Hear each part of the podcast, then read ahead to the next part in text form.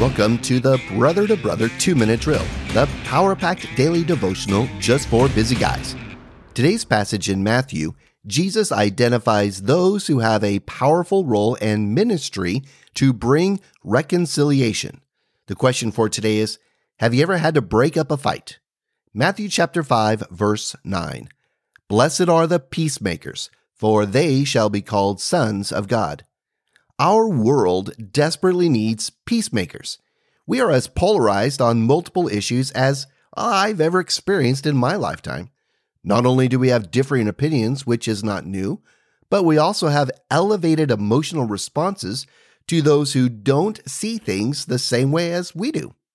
We have verbal confrontations and even violence over issues of politics or who you supported in the last election, state voting regulations, border control and immigration policies, state pandemic restrictions, wearing a mask or not, ongoing protests and riots, a lot of stuff.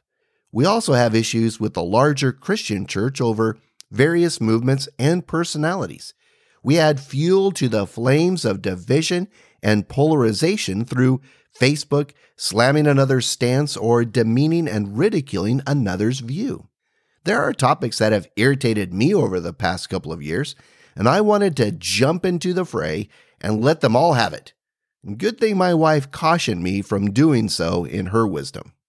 The results of all this are we as a people have a huge chasm of dislike, mistrust, and even hatred between us.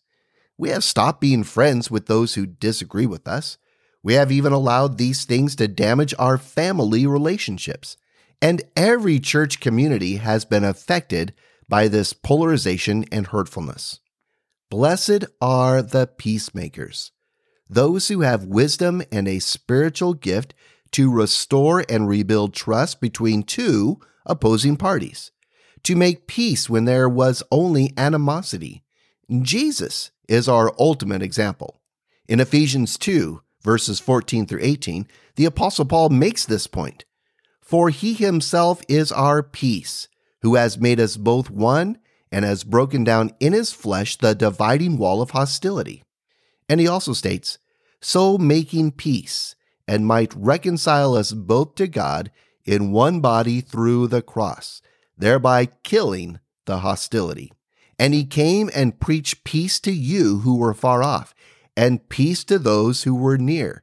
For through him we have both access in one spirit to the Father.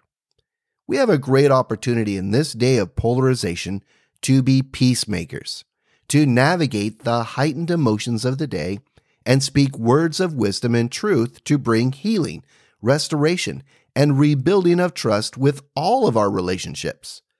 Blessed are the peacemakers, for they shall be called sons of God. Thanks for listening. Be blessed. Stand firm. I'm Tim Kaditz, your brother in Christ.